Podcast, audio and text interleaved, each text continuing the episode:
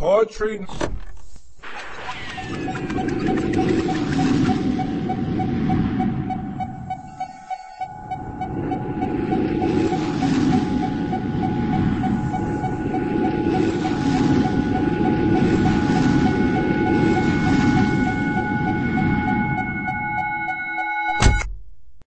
Ladies and gentlemen, Stevie Edwards. Okay, first off, she's been published in more places than you can count, and we don't know anything about numbers because we're all poets. So, math is hard.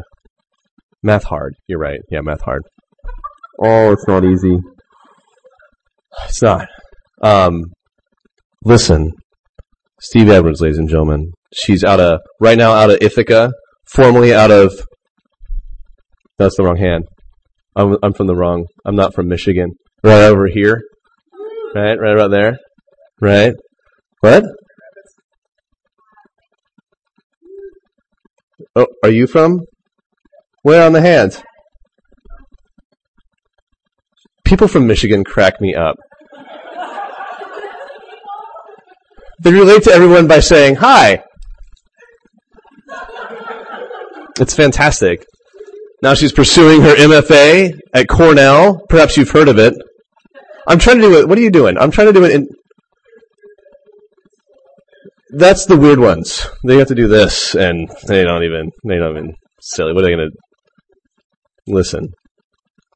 Ladies and gentlemen, would you please welcome Stevie Edwards to our stage?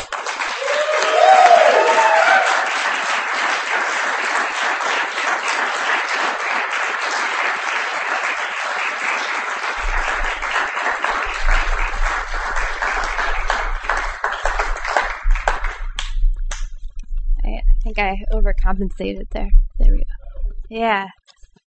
First of all, thank you guys so much for having me here. It's it's really wonderful to be in this room. There's such a great energy here, and it's cool to see this many people gathered who give to care about poetry. And there's not even like any bribe of alcohol. Like you just you just all showed up, which is pretty awesome. Um, I, I kind of woke up on on the wrong side of my, myself today, and I, and I had a friend call me and give me a pep talk, and he's like, Stevie, all you have to do today is go read poems, and no one loves poetry as much as you do. And I was like, yeah, um, that's fair. My life is not that hard right now. um, but anyways, uh, poems. That's that's what I'm here for. Um, so I thought I'd um, I'm going to read a few from from my book, uh, Good Grief, and then I, I was also going to do a few new ones because I really uh, appreciated that you all were up here with your notebooks and reading your new shit, which is important. Uh, okay. Sunday morning pastoral. When I say that I woke up next to a cow this morning, I don't mean that I woke up next to someone reminiscent of a cow. I don't mean a large woman or someone who is just a piece of meat to me. I don't even usually eat meat or women, especially not in the morning, not on a Sunday. I mean, I woke up in a field. There was cow shit everywhere. I was relieved to find none in my hair. There was nothing sexual about this. I was not drinking last night. I just, I didn't know what to do. About how low the remains of the moon hung through the night. Something in the gravity of this May is pulling everything kiss close to the ground. My body is heavy, pregnant with nothing worth naming. Sometimes fields are for eating in, sometimes fields are for shitting in, sometimes fields are for sleeping in. The cows, they understand this. My loves are still learning not to take it too personally. When I prefer the company of mammals without vocabularies for guilt, the cows are teaching me about need. I don't need the armor of a suit of navy linen or the blister bites of navy leather pumps. I don't need shoes or matching or excuses for standing still for five hours, watching the wind bend the grass southward, or for gravity bedding me down into this field, or for smelling like shit. no one cares about the flies storming your ass if you don't. I can get used to the smell. Someday, I may miss something sweet in its pungency while catnapping on a subway ride to my cubicle. Nothing has been done here that can't be undone with a loofah and lavender soap. Nothing worth how this night eats me.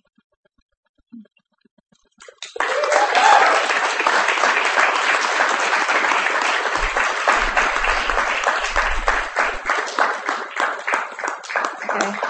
Um, since, as he mentioned, I am I am from the hand state. Um, I I thought it, it's sad, but it's really true. Like if you put a bunch of Michigan people together, well, I'll be like, yeah, I'm from Ypsilanti. It's over here. Um, I, but anyways, I thought I, I do. I have a poem for Eminem who is very misogynist and problematic in many ways. But when I was a teenager growing up, um, he was the first uh, musician or, or, rapper that I really thought was talking about where I was from, which uh, um, I, so I think we all have like the, those musicians that may be problematic in some ways, but that we can, they, they just make you think of home. Linkin Park. Uh, I I don't know. Uh, are there? I, I, mean, you've got the whole Seattle music like grunge rock scene, so got lot going on around here. Um, okay, anyways. Two trailer park girls go round the outside for Eminem. I was 15 when the Eminem show came out. A brace faced, Michigan poor scarecrow of angst. I was old enough to be angry at the litany of all the nice things in the world that were not for girls like me. Cars, college, Nikes, sit down restaurants, ballet lessons, vacations. And you, you gave me an anthem for being born into a life that comes complete with a WIC application and a carton of parliaments. For sitting quietly practicing my alphabet during my parents' AA meetings while adults would chain smoke and bemoan their childhoods, and wondering if and when it was going to be my turn to speak. Me and my girls, we, sh- we screeched your mantras in the backs of lunch lines and bathroom stalls. We shook our awkward little white girl asses, mostly on beat. And for once, I didn't feel the need to convince anyone that I lived in a real house, that it was just next to the subsidized apartments and trailer park, that there weren't even any rusting GM carcasses on the lawn, that those occasional twilight pops at the corner were fireworks, because we had so much to celebrate. I'd like to take you back to the day that I learned the neighborhood boys had burned down the park playground, and there would be no more swinging. I think that maybe you would understand why I climbed up too high into the thinning branches of the trees out back and worried everyone. Um, I hope it's okay if I call you that. I think my mother did the best she could with what she had. I'm a college graduate with food stamps and no furniture in my apartment. Everything I own is fraying and loved. Last night, I slow danced with a woman, and when I lost step twirling, she said that maybe I needed to learn to follow a good lead and my wine stained mouth slurred. I just got confused because you let go of my hand.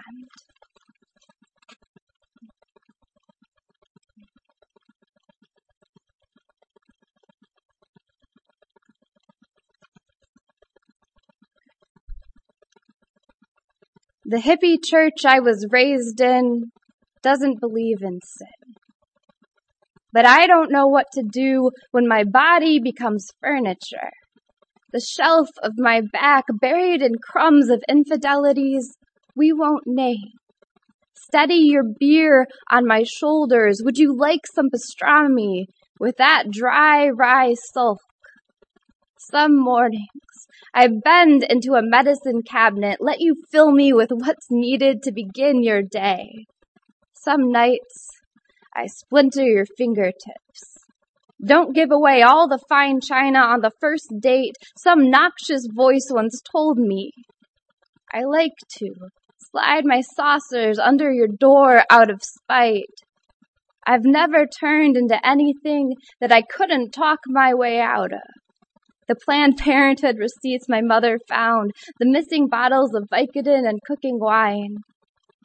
I'm afraid of trying cocaine. I'm afraid the police would find me, a naked doormat welcoming drunks to the subway entrance, or they wouldn't which is exactly what loneliness means.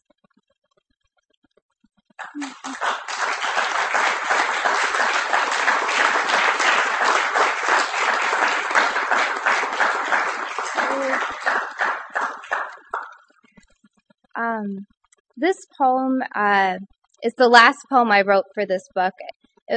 Uh, Write Bloody has a bit of a, a different contest in that uh, they have you send a sample of their of your favorite poems, and then for the finalists, they look at your full manuscript. And the day before my, or no, the two days before my full manuscript was due, I uh, I found out my uncle had died pretty horrifically of liver failure, which um, isn't pretty. You you puke blood and lots of unpleasant things. Um, aporia, which is when you don't know what to say or where to begin.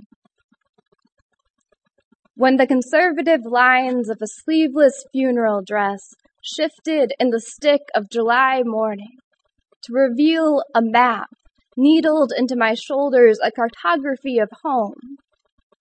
My father asked me why. I didn't love the body that had been gifted me by God, and by God I believe he meant himself because it was his brother in the casket. And I can recognize a man whose mouth has been hijacked by the image of the liver death he's campaigned against with two decades of sobriety. I said nothing. I am so tired of love that requires beauty to come first. There was nothing beautiful to love about the embalmed, pudgy face of my uncle but his daughters still collapsed into condolences. This is how a family is supposed to break for each other. My uncle has been buried for three months now, and I've been binging toward him. Stillness is a dead bird. I am trying to keep moving. Today, I bleached all the life out of my hair and dyed the straw a disappointing fade of blue. My father, he loved my auburn locks enough to curse at barbers for shearing off any more than the frayed ends. I am constructing a moat out of ugly. I crush midnight into my skull. I am my own gilded god of pain. Father, wasn't it you who caught my slimy body as I exited the folds of my first home wasn't it you who later said I should have stayed there? Too much nastiness for any man to bear.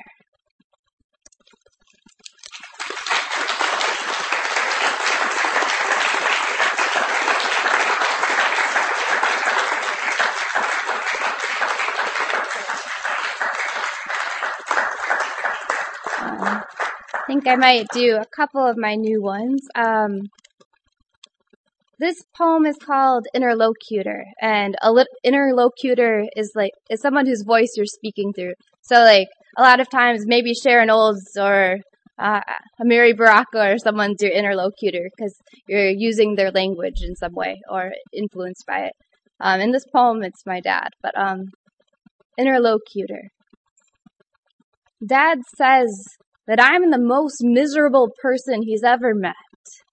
He is always saying this as I stir the milk into my morning coffee, pin back stray hairs, pace the living room, asking my empty apartment what I am missing to begin my day.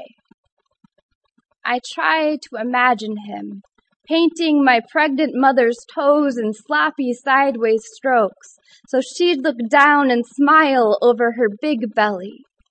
She says that he did this. On an early date, he offered to pay for the jacket she wanted in the mall window, knee length, red leather, and she agreed to him paying for half. He must have been tuck-tailed when he realized he could never make her happy sustainably. I can't blame him for trying to decorate a long dead tree, needleless, her brittle branches always waiting to catch fire. He is always saying to get out of his house if I don't like it, and I am always packing, always leaving hopping into a friend's car, a boyfriend's car, anything that moves me further from his words.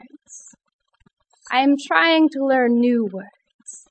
Testaceous, the fine, sucker. To speak reverently of this world without him.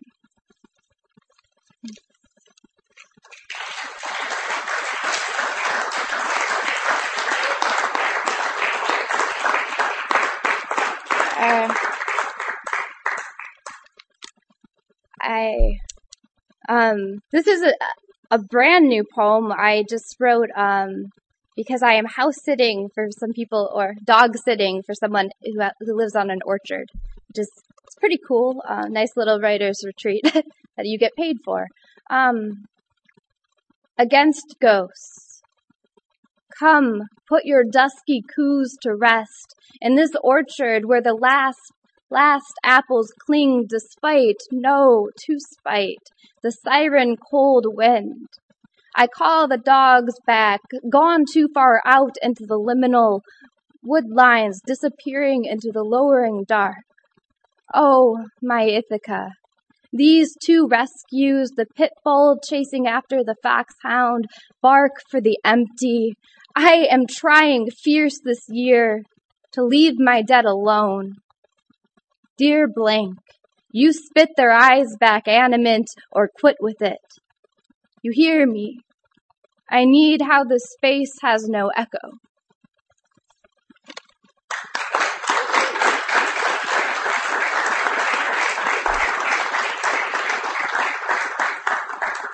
Okay. Um, I thought I'd do uh, one more from the book. This I, I, was trying to think if I had anything holiday themed, uh, and uh, this one mentions Christmas and Home Alone, so I think it's as close as I have.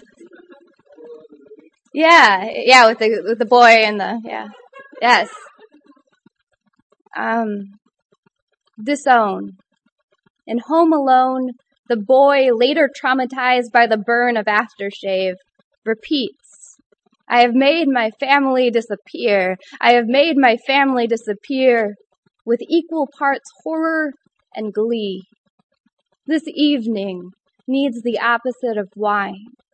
Something like coffee, but less fluid. The wine needs a couch near a window, one with full sun to spread itself warm and dripping with light. I cast my limbs far into the deep. The dripping needs a bathroom towel or old newspapers. The towel needs a good wash. I have left far too many good things in gutted apartments, small specks on road maps. The first word I learned when I moved to Chicago was gentrification. The first in Ithaca was antimacassar, which is not a word anyone needs to know and shares no root with massacre, which is an unearned hyperbole for being alone. I am burrowing deep into a glacier for the holidays. I need the opposite of terror, the slow rattle of radiator and chamomile tea. I change my phone number again, move across town and don't forward my mail, ward off the possibility of Christmas greetings. At the end of the body, there is a skittering toward the warm, soft center of grief. I am nearly gone. Um,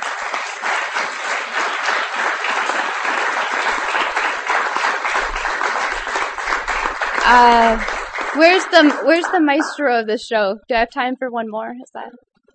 Uh, I, okay, awesome. Okay, um, this is another new one. Um, this is called uh, for hipsters who wear fake glasses, which, which uh, hopefully, I apologize if it applies to anyone. It's just one of my few pet peeves. Well, because like I, I, I need them to be able to see, like, or else, yeah. Um, having already taken my eyes out for the night. I cannot discern what my lover's face is doing in the dim lamplight. Mood lighting is called by those who can see to see the defects of another's body, of their own. Each year, my optometrist says that my capacity for unaided wonder in cheekbones and hillsides has lessened, is lessening, is moving toward nostalgia. Memory, it is Sunday. I am nine, rousing my mother from bed with coffee. Her eyes agape search my face, wandering around its edges. She misjudges the cup, scalds her right arm. My eyes, they must do that, grapple for a focal point, like a twirling ballerina. I've memorized my kitchen by its form. The coffee pot next to the good outlet, oil and vinegar on the stove top. My fear, it begins here, in laundry baskets and playthings that my future may leave in the living room without warning. Myopic, I will break against small unknowns. I am trying so hard not to lose an inch of this world. The gush of a bloody knee, the kneeling of the sun come evening, the face of a son to come in five years when I will see less, but enough to know what parts of me he bears.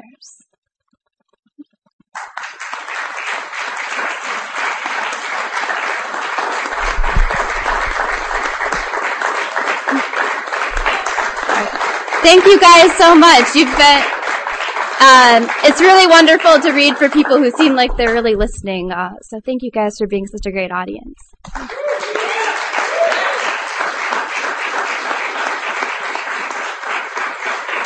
Stevie Edwards, ladies and gentlemen. Keep it going. And with that, dialing, dialing. Four is a scary number. Four is more than three.